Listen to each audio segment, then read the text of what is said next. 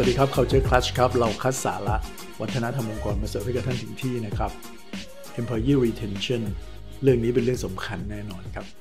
โดยเฉพาะถ้าเขาเป็นฐานลิ้นขององค์กรด้วยทำไมถึงสำคัญครับ แน่นอนครับเวลาที่เราเสียคนเก่งไป คนเก่งเหล่านี้เขาเป็นคนที่สร้าง Impact ให้กับองค์กรอยู่แล้วถูกไหมฮะนั้นการที่เขาจากไปเนี่ยธุรกิจงานต่างๆขององค์กร มันต้องมีสะดุดอยู่แล้วครับ ไม่ว่าท่านจะมีใครมาทำงานแทนเขามาเติมแทนเขาเนี่ยมันก็อาจจะมีช่วงเวลาที่จะ transition จากคนหนึ่งไปสู่คนใหม่ได้อยู่ดี ซึ่งก็ขึ้นอยู่กับว่า จุดนั้น area นั้นเนี่ยมันเป็นเรื่องอะไรนะครับสำคัญมากแค่ไหน แค่นั้นยังไม่พอนะครับ การที่เรารักษาคนไว้ไม่ได้เนี่ยเราก็ต้องมีงบประมาณในการที่จะไปจัดหาคนใหม่ ๆ เข้ามาแทน ไม่ว่าจะเป็นเรื่องของการรีคูดไม่ว่าจะเป็นเรื่องของการออนบอร์ดเขา หรือแม้กระทั่งพัฒนาเขาเพื่อให้เขาสามารถที่จะมีศักยภาพมีความสามารถเท่าเทียมกับคนเดิมที่มีอยู่ หรือเพียงพอที่จะทำงานชิ้นนั้นต่อไปได้ อันนี้เงินทองทั้งนั้นเลยฮะอันที่สามการที่คนสำคัญสำคัญ หรือทาเลนต์ออกไปจากองค์กรเนี่ยยิ่งถ้ามีหลาย ๆ คนเนี่ยนะครับ มันจะส่งผลต่อแรงจูงใจของคนที่เหลืออยู่ครับ อาจจะมีคำถามในใจว่าทำไม เขาเลือกที่จะไป เพราะฉะนั้นแน่นอนครับ ถ้าเลือกได้ ผู้นำทุกๆองค์กรเนี่ยคงไม่อยากที่จะสูญเสียคนเก่งไปแน่นอน อันนี้ยังไม่รวมถึงเรื่องของลูกค้าอีกนะครับ ถ้าสมมุติว่าเขาเป็นคนที่ติดต่อลูกค้าหรือถือความสัมพันธ์กับลูกค้าไว้เนี่ยการเสียเข้าไปเนี่ยบางครั้งอาจจะเสียหายเยอะมากเลย ซึ่งเราอาจจะเห็นจากองค์กรหลายๆองค์กร ที่ตัวเลขหายไปเลยนะครับ เมื่อพนักงงานสำคัญบางย้ายออกไป เพราะว่าลูกค้าตามเขาไปด้วย เพราะฉะนั้นก็ตรงไปตรงมาครับ ถ้าสมมุติว่าองค์กรเรามีสิ่งแวดล้อมในการทำงานที่ดี มีวัฒนธรรมองค์กรที่ดีเนี่ยโอกาสที่เราจะสูญเสียคนที่เราไม่อยากให้เขาไปเนี่ยมันก็อาจจะน้อยลงได้ แต่ทำไมเรื่องของการที่คนเก่งๆอาจจะล่วไหลจึงเป็นประเด็นสำคัญในทุกวันนี้ เพราะว่าองค์กรเนี่ยเริ่มจะให้ความสำคัญกับคุณภาพมากกว่าปริมาณแล้วครับ ในช่วงโควิดที่ผ่านมาเนี่ยหลาย ๆ องค์กรเนี่ยเขามีการปรับกำลังพล ใช้ปริมาณคนที่น้อยลง แต่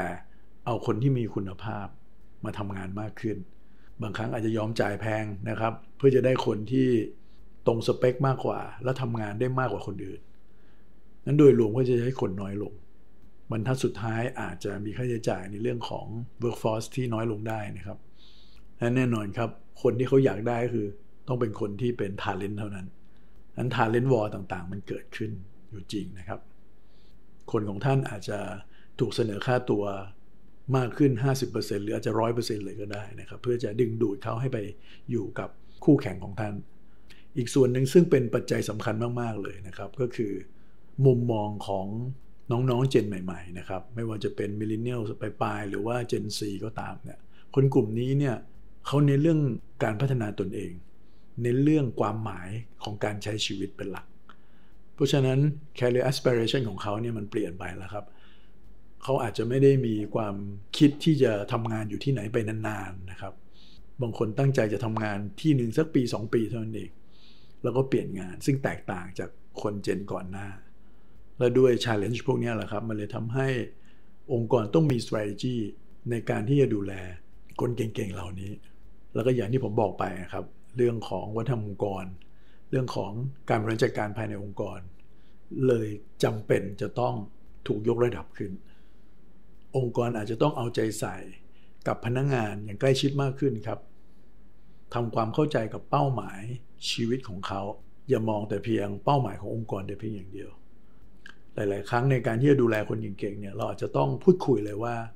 ในเส้นทางอาชีพเนี่ยเขามองตัวเองไว้ยังไง แล้วต้องยอมรับให้ได้ครับว่า หากเส้นทางอาชีพที่เขามองอยู่เนี่ย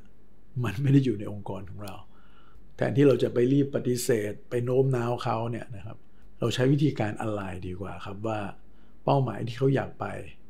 การทำงานในองค์กรเนี้ยมันช่วยอะไรเขาได้บ้าง อะไรที่เราวินวินด้วยกันได้บ้าง พยายามเชื่อมโยงงานปัจจุบันของเขาเนี่ยให้ไปถึงเป้าหมายที่เขาอยากไป แทนที่พยายามจะไปเปลี่ยนใจเขานะฮะ นั้นการเปิดกว้างการพูดคุยกันในระดับลึกๆ แบบนี้มันต้องมีมากยิ่งขึ้นครับ โดยเฉพาะระหว่างหัวหน้างงานกับทีมงาน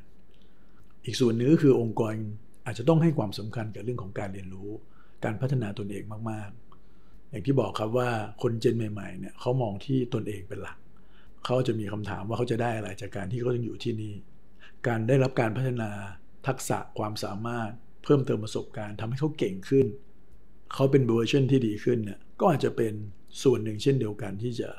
ดึงดูดเขาให้อยู่กับเราได้ หรือหลังจากช่วงโควิดเนี่ยเราก็จะเห็นว่าเทรนด์ของเรื่องของ flexible workplace flexible work hours เนี่ยมันเริ่มที่จะยอมรับกันได้มากยิ่งขึ้น เพราะฉะนั้นก็ต้องดูครับว่าเราจะบริหารจัดการเรื่อง flexibility ในการทำงานแบบนี้ได้ยังไง hybrid workplace flexible work hours ต่างๆ อาจจะเป็นกลยุทธ์หนึ่งซึ่งเราจำเป็นครับที่จะต้องนำเรื่องนี้มาพิจารณาท่านจะเห็นว่าครับว่า 3-4 เรื่องที่ผมพูดไปเนี่ยมันเกี่ยวโยงกับเรื่องวัฒนธรรมองค์กรทั้งสิ้นเลยครับนั้นถ้าเรากลับมามองโครงสร้างวัฒนธรรมองค์กรเราใหม่ เพื่อให้มันเอื้อให้เกิดปัจจัยที่ทำให้ manager กับทีมงานใกล้ชิดกันมากขึ้น caring กันมากขึ้น ส่งเสริมเรื่องของการเรียนรู้ในองค์กร แล้วก็สร้างความยืดหยุ่นในการทำงานมากขึ้นแบบนี้เนี่ยก็มีแนวโน้มครับที่อาจจะรักษาคนเก่งให้อยู่กับเราได้นานๆ แต่ทั้งหลายทั้งปวงแล้วเนี่ยองค์กรก็ต้องเตรียมรับมือกับเรื่องแบบนี้ในเชิงโครงสร้างด้วยนะครับ เราทำยังไงครับที่จะให้องค์กรเราเนี่ยขึ้นอยู่กับตัวบุคคลน้อยลง แล้วไปขึ้นอยู่กับระบบมากขึ้น ไม่ว่าใครจะไป ใครจะอยู่ องค์กรต้องสามารถเดินไปได้ ต้องรีซิเลียนได้ ตรงนี้ต้องวัดฝีมือของผู้บริหารเลยครับ แต่แน่นอนครับ เรื่องวัฒนธรรมองค์กรเป็นปัจจัยสำคัญที่ช่วยท่านได้แน่นอนครับ วันนี้หมดเวลาแล้วนะครับ เราพบกันใหม่ใน EP หน้าครับ สวัสดีครับ